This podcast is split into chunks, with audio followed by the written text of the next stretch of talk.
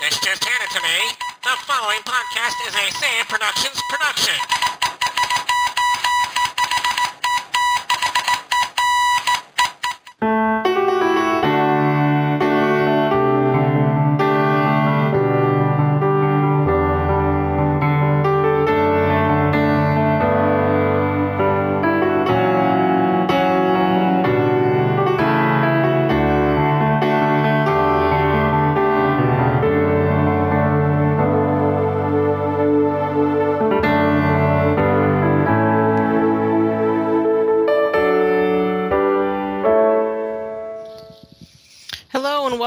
Another episode of Autism Warriors, episode 21 Coping Mechanisms. You can catch us at our website at autismwarriors.com. Our email is feedback at sayitproductions.com. Our Twitter is sayitprods. Our Facebook is facebook.com backslash autism warriors and facebook.com backslash sayitproductions. You can call us on our voicemail at 813 915 6390. We can also be found on iTunes. Don't forget to go to iTunes to rate and review our show. We're live every Tuesday night at 8 p.m. Eastern, sayitproductions.com backslash live. We respect and uphold the rights of people to make choices concerning their family member with autism, whether it be vaccinations, therapies, or medications. My, my, my name is Ericka Plourde. I'm the mother to two children on the spectrum, Cassidy 9 and Garrett 7. Hi, Pam. How are you? I was just going to give you kudos. I was going to say, Ericka, you know, after 21 episodes, I want to tell you that your intros are fabulous and you never flub them up. so, oh well. For the I, I- previous, I forgot my own name. oh, you forgot. I'd like to forget my name. My name is Pam Mari. My son Joey is 13. He's on the spectrum and he's in there making noise as usual. Well, we want to remind you, Uh, all the listeners out there, that we are members of the World Autism Community and you can join too. Go to worldautismcommunity.com to join. There is something for everyone on this social network for parents of children on the spectrum as well as for the people on the spectrum. Um, the comment we we did have a comment this week from last week's show. Um, John Lashur from the Autism World Autism Community. He said, "Hi, you Autism Warriors. I'm looking forward to listening to your next radio show." We And also the, had uh, a we also had I'm a sorry. comment. We also had a comment from Zoe Roberts. She oh, cool. she was excited about being on the show and she hopes that she can be on the show again soon. Well, I'm sure she can. And I was going to say the follow up to John Lasser's comment is, when are you coming on? exactly. Come on, John. You we don't know have you're to we know you're listening. You don't have to eat. Yeah, you eat while you're on the show. That's fine. We don't mind if you talk with your mouth full. we do not at all mind if we hear the fork clanking on the plate or anything. No, we don't care. You know, or you t- crunching into a taco. We're not. We're not choosy. So, No, we're We- we are- all. ladies in waiting, shall we say, for John to get his his uh, derriere. There's a French word for you There on the show. That's right. but we'd like to thank all the folks who gave us new likes on Facebook this week. Um, please feel free to comment on our page and let us know what you want to hear on the show. And um, since we haven't had any commentary from anybody saying what they want to hear on the show, we're going. It's going to kind of be a potpourri this week. And I found an article um, called The History of Autism. It's by Ella Rain. And the history of autism is as mysterious as the diagnosis itself. There is no formal evidence that the condition existed before the 20th century. However, some historical figures, including Thomas Jefferson and Isaac Newton, are believed to have had autistic traits. And it goes on to say the etymology. Dr. Eugene Bleuler used the term autistic around 1912 in reference to schizophrenic in- in individuals who exhibited catatonic behaviors. The word is derived from the Greek word autos, which means self. The term referenced individuals who are cut off from their environments. Dr. Bleuler is best known for renaming dementia pre- praecox, replacing the term with schizophrenia. He created the word from the Greek word schizo and phrene, together meaning split mind. And interestingly, new research indicates a possible link between autistic disorder and schizophrenia. Early history of autism. I'm just going to keep reading. Chime in when you want to, Pam. Uh, Leo Kanner was a doctor from the Johns Hopkins University who used the term autism to refer to a group of children who displayed withdrawn behaviors. Kanner's autism was first documented around 1938, but was not formally introduced to the medical community until the early 1940s. During the same era, a German scientist named Hans Asperger identified similar characteristics in a group of children he studied. He referred to the children as little professors because of their tendency to speak about specific subjects in great depth. Asperger's syndrome is distinct from autism, but it is in the same spectrum of disorders. Freudian influence. Sigmund Freud's influence on psychology during the 1940s and 1950s is evident in the theories behind the cause of autistic disorders.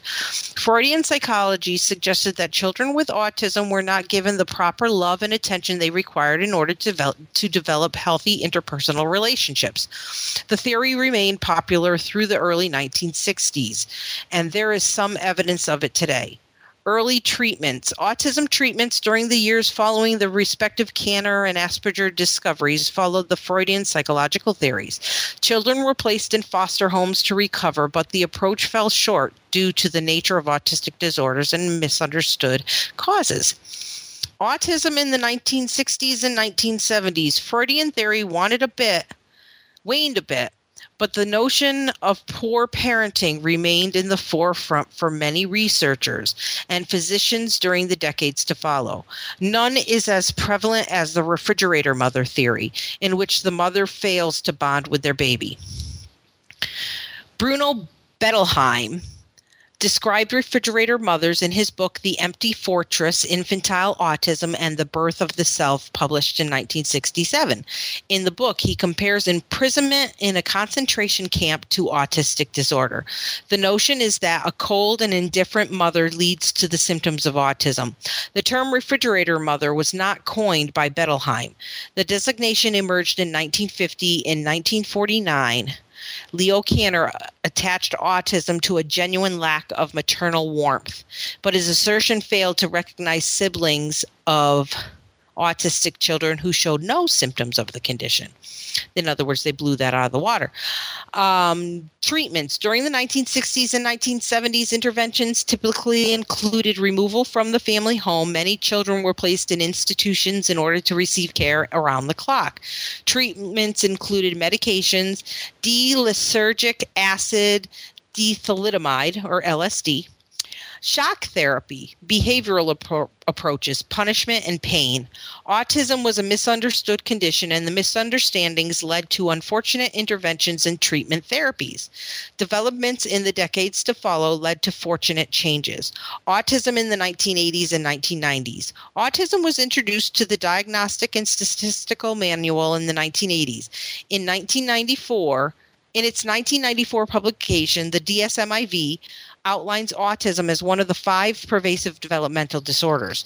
Interest in this relatively new diagnosis peaked in the late 1980s, and the fascination may be due to a popular movie that was released in 1988, which we all know is Rain Man. Rain Man sent autism into the spotlight in 1988. This Oscar winning film portrayed Raymond Babbitt, a character based on a savant named Kim Peek. Kim actually has a disorder affecting the corpus callosum, Raymond Babbitt's character is a combination of Kim Peek's abilities and autistic savants. The portrayal was so powerful that many confused Rain Man's character with autistic disorders in spite of the fact that only 10% of the autistic population is savant. Treatments in autism today, and I'm sure we all know this, but we're almost done. Uh, the development of a deeper understanding of autism and a possible genetic condition that has a biological basis le- led to changes in treatment approaches in the 1990s. The prevailing intervention today is behavioral therapies, including applied behavioral analysis. However, many other approaches are used as well. Medication can be prescribed for some individuals, but most of the interventions focus on behavior, including social interaction. Relationship development continues to be a primary concern for individuals today. Autism and related pervasive developmental disorders continue to baffle the scientific community, and much of the public continues to have poor understanding of individuals with autistic disorder. The history of autism is currently in development. I got a kick out of that article. You know, In what way? I don't know. I'll let you start. In what way? I don't know. The term refrigerator mother just kills me. Because I know I can be cold and callous, but I'm not going to be cold. I wasn't cold and callous towards my children. Yeah, uh-huh. I could be a refrigerator wife, but not. I mean, it's bad enough. Like when my kids were diagnosed, when my son was diagnosed first, I blamed myself. And thank God I didn't live in the 1960s and 1970s because they they would have told me I was a refrigerator mother. And you know, as a parent, you blame yourself for something that happens to your child. Something I, I don't know. As a parent of my children, when both of them were diagnosed after Cassidy got diagnosed, I'm like, there's got to be something wrong with me. There's something something wrong with me there's a reason why they're on the autism spectrum. I'm not doing something right. I didn't cuddle with them enough. I didn't do this. I didn't do floor time enough. I didn't play with them enough. I just sat them in the corner. Oh, I put them in the rock, the the baby swing too many times to calm them down, or or whatever. I don't know, but uh, I I thought it was uh, interesting that they gave them LSD. oh my God, I don't even. Well, I don't want to say this, but look at this some of the stuff we give these kids now. What's the difference? True. I mean, what's the difference? I was just reading an article this week about the dangers of Ritalin and uh, antidepressants and how research shows that antidepressants really don't make any more of an effect on a person than a placebo, and in some cases cause the suicidal tendencies, and that one in five people that commit suicide or on some kind of antidepressant, so we'll even give it to them. You know, it's like, who knows? You know, you got to go with your best decision and and just do it. You know, exactly. I try not to go back. I mean, I've had people say to me, "Well, if you if you had known so many years before you actually had Joey diagnosed that that he was on the spectrum, would you have done anything different?" No, not really. No. I wouldn't have shoved him into early intervention earlier because he had a DX. I I worked with him as I felt he was ready to accept it, whatever skill it was. So, yeah, I don't know if I'd want to know what the cause is. I mean, I don't think it's us. I really don't. No, um, I don't think it's us. And and actually, some of the news stories that I found tonight might shed a little light on that. A couple of them hit pretty close to home for me, but I guess we can look at that later. But uh, okay, I don't, I don't, I don't know. I, I'm a, I'm a big advocate for early intervention. You know, see, because when Cassidy started, see, we started with Cassidy. Cassidy was speech delayed. She wasn't talking by age 15 months, 16 months, 17 months. Finally, I got her uh, through the Birth to Three program, got her um, uh, e- evaluated, and they said yes, she's slightly. Um, she has a speech disorder. She's slightly there. We're going to do some once a week. We'll do speech and language therapy. We learn sign language. We put picture cards on the on the refrigerator. But she was still showing me something in my heart, in my gut, said there's not something quite right with my child. So she was she was in speech and language therapy from 19 months old till she turned three, and the speech and language therapist recommended that she not go to special ed because she didn't need it because she was at age appropriate levels for speech and language. Well, three months later, she regressed was not using her words, or if she did use words, it would come out like this My name is Cassidy. You know, she'd have the robotic speech. And if you asked her a question, she had the echolalia where she you'd go, "Do you want to drink a water?" She'd say, "Do you want to drink a water?" instead of saying yes. So she had a lot of a lot of stuff going on, and and I I would put the symptoms in or whatever. You know, I was just looking looking for online intensive in, intensively looking for answers for her. Well, April of that what do I what the heck did she turn 3 2004 so april of 2005 uh, garrett was 18 months old or whatever. So we had him evaluated. I just i was like since cassidy was speech delayed let's let's look at garrett because garrett wasn't talking he he wasn't he had just started walking at 17 months old. He had hard a hard time picking things up with his hands. So let's look at garrett. So they come over they evaluate they bring a speech and language therapist they bring an occupational therapist they bring a physical therapist. Yep he is speech delayed fine and gross motor delayed and he's going to need speech he's going to need occupational and he's going to need physical therapy. We're going to come in 10 hours a 10 hours a week? I think he started off at 10 hours a week and you know i was working so my sister-in-law was their daycare provider. And uh, so they would go to her house and they'd work with him there for 10 you know come out 10 hours a week. And then june of 2005 his speech and language therapist calls me up and they're like we want to do this m chat with for garrett and if he scores a certain way if he fails the MCHAT, that that means there's a possibility of him being on the autism spectrum. I'm like, okay. So it kind of like fell in my lap. It, I didn't go, oh, go out searching. I just was like, my kids are speech delayed. They need to learn how to talk. If I need extra help, you know, we'll do this. Because I really honestly believe in my heart of hearts that if I did not get them that speech and language therapy, that they would be nonverbal today. So, or somebody from the school system would be like, you need to get, you know, something would have happened. They'd be nonverbal. I've seen kids in my neighborhood that are nonverbal um, because they didn't get any get any services or whatever. Now the school system is stepping in and and helping them out, but you talk to them and you can't understand a word that they're saying. So, but uh, you know, we did the M chat for Garrett, and they said, okay, well, he failed it. That means there's a possibility of autism. We're going to send you here. You go five hour evaluation. They do play based play based evaluations, and they interview the parent. So it was a five hour process. At the end of it, they told me he was on the autism spectrum, and I just nearly I broke down. I started crying because all I ever knew of autism before that point was Rain Man.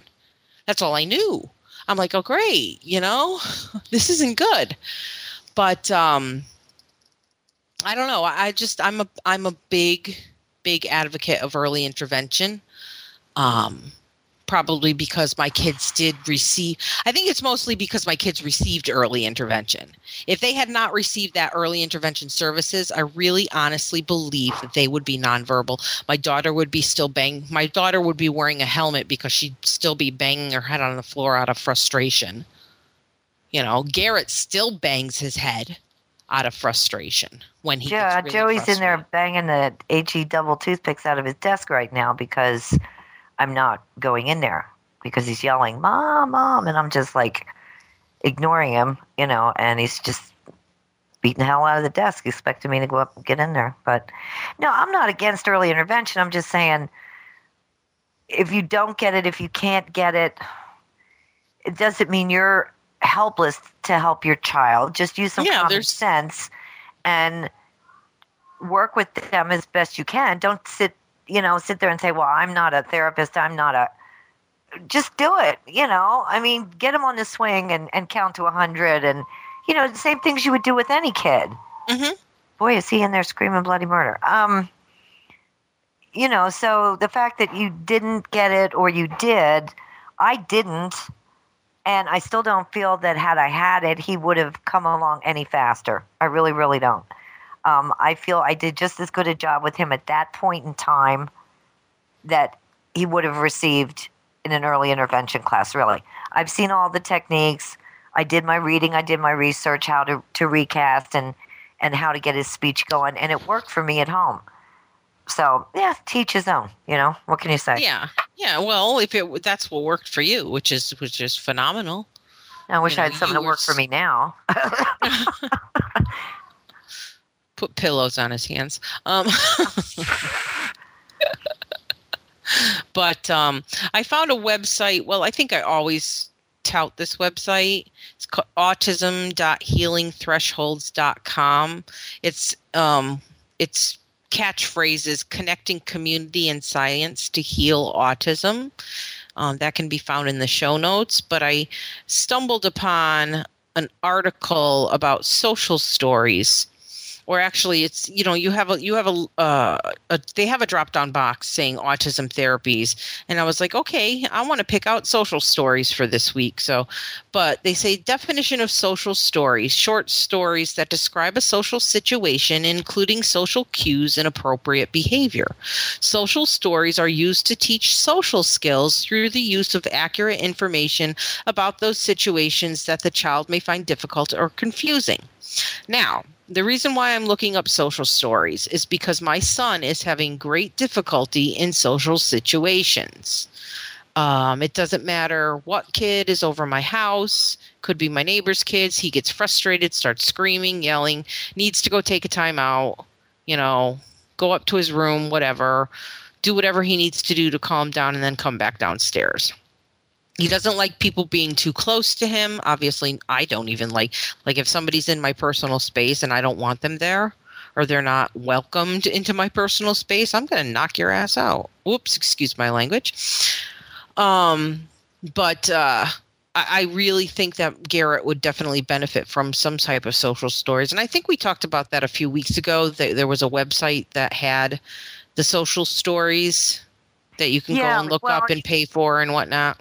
They were books. They were actual like booklets that you chose the character if it looked like Garrett, if it looked like Henry Green, you know, yellow hair, black hair. You could personalize the story with the kid's name, uh, his town, you know, kind of like a personalized social story or social lesson. And then you could store them and reuse them and alter them as you saw fit. But like you say, that was another episode. But Can definitely, he, I think he would definitely benefit from. I don't. I don't. Again, I don't know. I don't know that much about. I know they use social stories for Joey at school, but here, sometimes I think it's the messenger. Maybe I'm the rotten teacher. The things they use for him are more effective at school than here. I don't know because right now I'd like to give him a social something or other because he's in there raising holy, holy mama.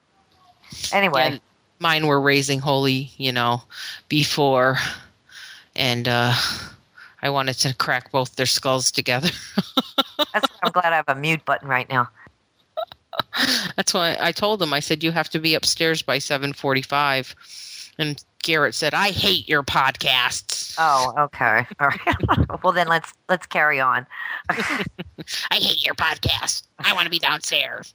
Well, guess what, bud? Go upstairs. He'll probably be asleep by the time we're done. Um, I don't hear him up there at all. I hear Cassidy a little bit, but I don't hear him. I think she's got her radio going. But uh, the fun, funny thing about social stories is that uh, in therapy the other day with Garrett, we went over what to do in certain situations. We talked about, okay, we talked about people being in your space and you don't want them there because we were gearing up for we had talked about how um he in, how he reacted to my sister's daughter last week because my sister's been up since June 25th. She's been up since Florida. I'm from Florida. And uh, we saw them on Sunday and um you know he was got very irritated with her because she's a boisterous five year old she just wants to play she's an only child so she i don't know she's got some some social skills issues there um you know just i guess by being a, from what my sister says because she's a you know, an only child or whatever. But, uh, you know, she kept getting in Garrett's space and Garrett kept saying, Get away from me. Please leave me alone until he got to a point where he pushed her. Then he walked away and he sits down. We're like, "What's wrong, Garrett?" He's like, "I'm being a jerk. I'm a jerk." And I'm like, "Why are you a jerk?" Because I can't. Because I. Because I pushed McKenna, and McKenna's getting on my nerves, and I'm just, I'm, I'm just frustrated, and she just needs to leave me alone. and I'm like, well, those are some great words you just used, but what could you have done in the, in, in differently in that situation? We're so we're in therapy last Thursday and you know we're talking to the therapist about what had happened and she said well Garrett what could you have done in in that situation you know same thing as I said what could you have done in that situation differently? And he says I don't know I'm stupid my my stupid brain can't think of anything when I'm in that situation. I said, Garrett, you're first of all, we had to go over the whole you're not stupid, you know, you need to say something nice about yourself now. Give me three nice things about yourself. but uh, what we did was we did a little bit of role play. And she had Garrett stand up and she stood up and she was like, nah, nah, nah, nah, nah, I'm in your space. And she's poking him and poking him and poking him and poking him and poking him some more. And he's trying, first of all, he knows it's like she's just kidding, or, you know, she's not really doing it on purpose. So he starts giggling. And she just kept poking him and poking him and it this process went on for like five minutes and, until finally he said could you please leave me alone? And she goes no. So she kept poking him and poking him and poking him. He goes could you please leave me alone? No. Kept poking him and poking him and getting in this space and he kept moving and then finally she said he she said well what can you do now You've asked me twice to stop and I haven't stopped. What can you do? I could tell my mom to make you stop. Mom, JC won't stop poking me. So I go, JC, stop poking Garrett. You know, so we kind of like worked that into a social story situation. So the next time he saw my sister's daughter, um, she was bothering him. And instead of reacting to her, he came to me and he said, Mom, McKenna is bothering me and she won't stop. She won't stop sitting so close to me. I mean, she was headbutting him and rolling into him and trying to hug him. And, you know, I'm like, headbutting? That's not appropriate, but whatever. So he he learned from that situation in therapy and I thought that was a great example of a social story. You know, that's don't good. I think your therapist really has it going on. I wish I had somebody around here like that. Yeah, she really does. But also in, on the healing thresholds, what did I find? What what do I have here? I don't know what this is. I don't know what this is. Nope, that was all I had for the healing thresholds um, uh, resource. I, I happen to like that one, the healing thresholds, social stories. You know, you can get all these different things there, but. Uh, so now, did you didn't have any resources, but what I was thinking was, um, what to do when your autistic child is out of control in public? Run and hide. Put a bag over your head. Run and hide. Get a little shirt that says "This is not my kid." no, I'm being facetious. We had a we had a situation like that today after after camp. Um, there seem to be some kids at school that I find it perfectly normal that they want to sing the SpongeBob song. Yeah. You know, hey, you know, it's okay with me. But he can't tolerate it. So he comes blasting out of camp, somewhat like what you hear right now, very upset about the fact that they were doing that. And that went on for about 48 minutes, to be oh, exact. Wow. I timed it and uh, similar to what you're hearing now. Um, so I am wide open for anyone to call in with suggestions. I just kind of ignored it, which is not easy to do when you're driving. No, um, it's not. But what you know, I mean, you have to. Uh, in my opinion, in a case like that, you have to attend to your driving. Yes, you know, can't be offering. I mean, you can offer diverse diversion like oh hey check that out or you know what do you think about this or that but in a case like that, I'm more like I got to operate this vehicle without killing somebody. So that's what I'm going to attend to, you know. But I've not really had much success at um, dealing with those kinds of situations, other than trying to keep your own self from melting at the point at that point, and uh, to keep people from gawking at you. Yeah. That's basically it. I mean, give people that look like, please don't gawk at me, and.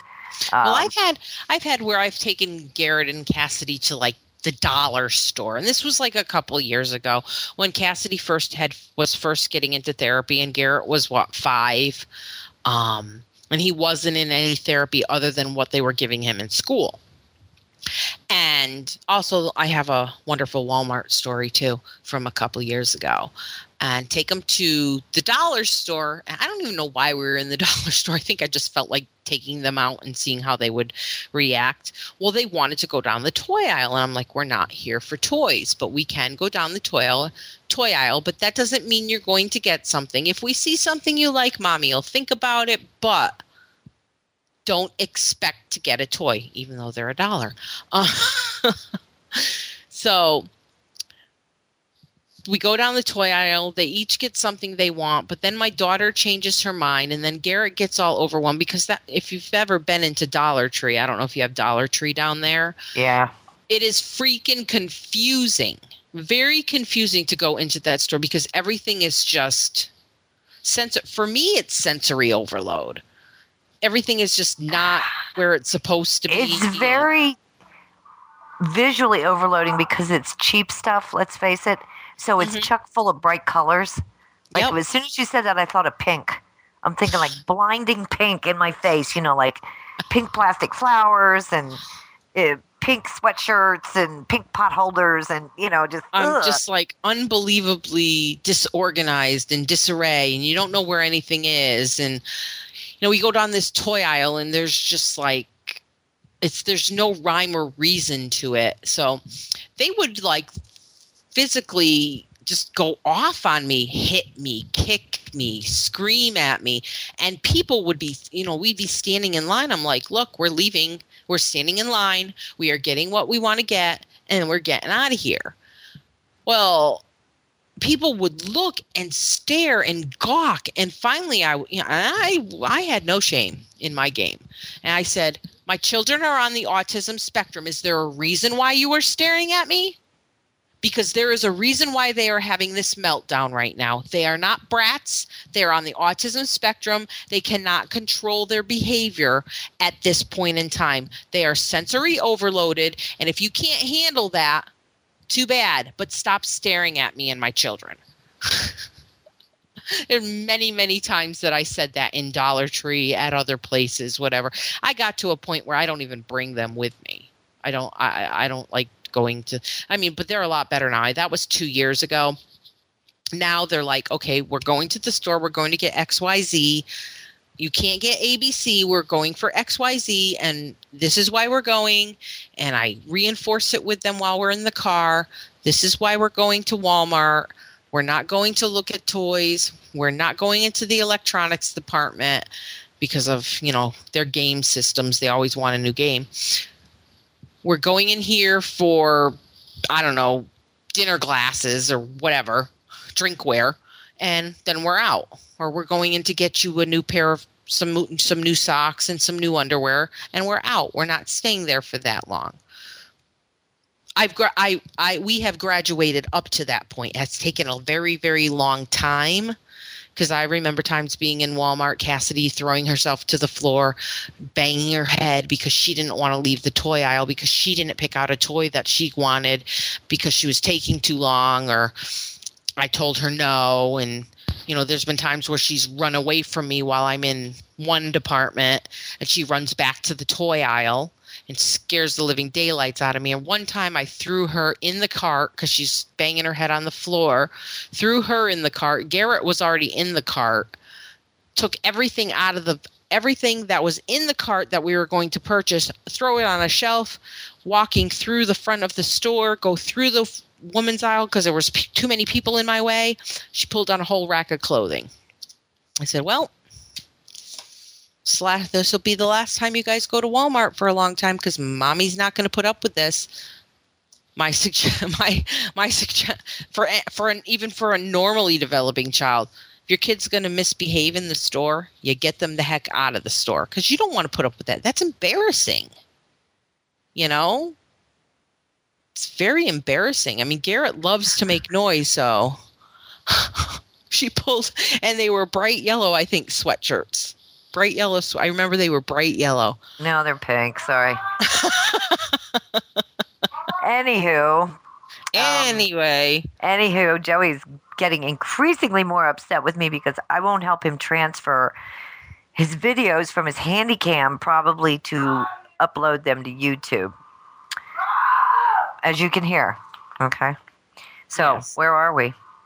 we are at the 4th, The of, Fourth July. of July. Like it really matters now. Um, I guess my question was, how did everybody make out taking their kids to see the fireworks if they went at all? We did a ton of them here, and they were very loud, as in like bottle rocket kind of mortar shell loud. They were Oh, they wow. were loud. Um, Joey did well with that. Doesn't seem to that is not. I mean, go figure. You can handle like. It sounds like the military army base we have out here when they're like dropping shells. You know, that's how loud it was but he can't stand somebody singing SpongeBob. I mean, figure it out. You know, it's enough to drive you nuts. So we had a It's good time the- with that. It's not the sound when they sing the SpongeBob song. He just doesn't like the SpongeBob song. I don't know. I don't know if Maybe. it's that. I don't know if it's the. Uh, I, My I- son just doesn't like anybody singing, period. So, yeah, that that too, to a point, you know. But that, you know, I said to my husband this afternoon, how is he going to live, Joseph? I mean, mm, don't make me say anything. Anyway, so we went through our fireworks, and you know, I managed to save a little money this year. Usually, I take him shopping with me. He buys everything in the stinking tent, but uh, but we survived. So then we had a good time. I mean, Kipper didn't like it too much, but that was another argument between me and my husband over the dog. So so we had a Fourth of July. That was it. well, we didn't go to see any fireworks because the kids are still in the routine of going to bed before a certain time. And by the time it was time for fireworks, they were both fast asleep. They definitely got gypped. but we did go manage to go to a picnic on Sunday though, even though it was raining. We went to a picnic at my cousin's house and we sat inside while it was raining. Yep. That's what we did for the 4th of July and then yesterday, well, I don't I don't think we didn't go anywhere until well after three o'clock. We did go to Walmart. I had to pick up I had to pick up a container because I have this huge watermelon that I ha- have yet to cut up, and I wanted to cut it up and put it put the slices inside a container, and I didn't have a big enough container, so there we go. I don't know. I'm about ready to just not have any more holidays anymore. Yeah. Too too much stress. Well, I found one random news story this week, and it's it's about the University of California at Davis, I believe is the way you say it, and it's called the Mind Institute. Um, the story appeared in the newspaper called the Sacramento Bee, as in Bumblebee, and you can find it at obviously www.sac s-a-c-b as in bumblebee.com and it tells the story of, of parents that are participating in this mind institute therapy for their child and they're just thrilled with it. I didn't get a chance to read the whole article other than skimming through it but i would like to go back. I'm going to look into this mind institute and see what they actually do there but these folks uh, the title was therapy seems to have sent autism like into the mist. They they don't see any traces in their child at all anymore. Oh wow. so I think it's worth a worth a look. It's at the Sacramento Bee dot com, which is a newspaper. And that's the title. Therapy seems to have sent autism, you know, away. Hmm. Interesting. I found, well, actually, I'm not going to go into all of the news stories because I have one, two, three, four, five. I found two that hit kind of close to home for me. Um, let me get rid of this here. Uh, one of the ones was entitled Exposure to Antidepressants in Early Pregnancy May Increase the Risk of Autism Spectrum Disorders. And then SSRIs and Environment Strong uh, Autism Contributing Factors over Genes. Now, the reason why these two stories hit home for me is because I took antidepressants when I was pregnant with both of my children. So there we go with the mom guilt. But the first one, the exposure to antidepressants in early pregnancy may increase the risk of autism spectrum disorders. Exposure to selective serotonin reuptake inhibitors, antidepressants in early pregnancy may modestly increase risk of autism spectrum disorders, according to the Kaiser Permanente study published online in the current issue of Archives of General Psycholo- Psychiatry. However, the researchers cautioned that the number of children exposed prenatally to SSRIs was low and that further studies are needed to validate these results. Well, that's good. That's about all I'm going to read on that article.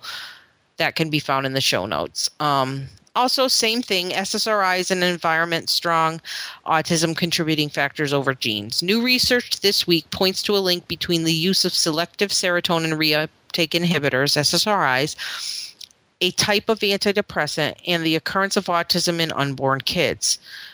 Another study found that among twins, the environment plays a bigger role in the development of autism than genetics, which is a game changer considering past investigation into autism autism cause factors. Over the past 30 years, the number of children with autism has increased from about 4 in 10,000 to about 40 in 10,000. First off, researchers led research led by Kaiser Permanente Northern California reviewed the medical records of more than 1600 children, 298 of whom had autism spectrum disorders. They found that the risk of having a child with autism spectrum disorder was about twice as high among women who took SSRIs in the year before delivery that risk was even four times higher in women who took SSRIs during their first trimester. Trimester. SSRIs include w- such well-known brands as Prozac, Zoloft, Paxil, and Celexa. So, now I took now for me, I took Prozac when I was pregnant with both my children. And I'm like, I'm reading these articles and I'm going, oh my God, it is my fault. but like the first story said, further research has to be done. So it, there's not enough data collected to say without a doubt that a person who takes an antidepressant while pregnant with pregnant in the first trimester ha- will ultimately end up having a child on the autism spectrum you know. It's to me it's it's a crapshoot. So, but those were the two stories I was going to go with. I figured we could end our show now uh, with our commentary. Yeah, I'm in mid meltdown. So I will tell you that last week camp started and Joey was a little upset when I dropped him off. Um, but he, he, you know, got back into the, the groove. Uh, and right now I'm very distracted because he's distracting me.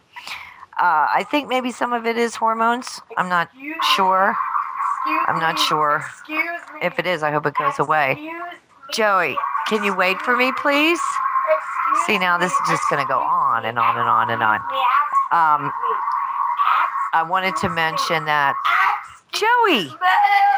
See, now I, I get frustrated. Shucks, yeah.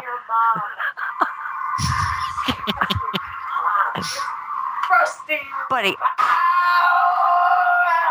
go and I will be right there, okay? I'm not leaving. I'm sitting right here. Oh, God. See, this is where I just want to jump off a bridge. Joseph! Or something else like that. Uh, yeah, I'll save my commentary for next week. We could save the commentary for next week. changes. It's the Well, same stuff. We'll save the commentary for next week. That's no problem.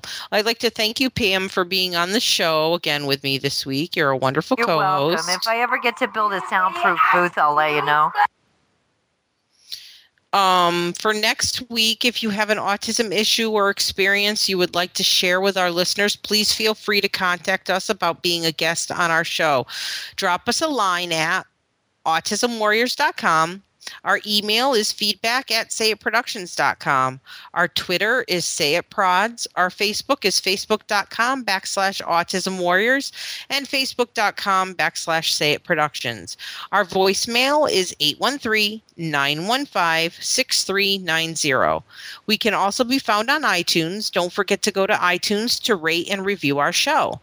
If you go to sayitproductions.com and click on the donate button, you can go and see the many ways you can help us with our show. It's not just monetary.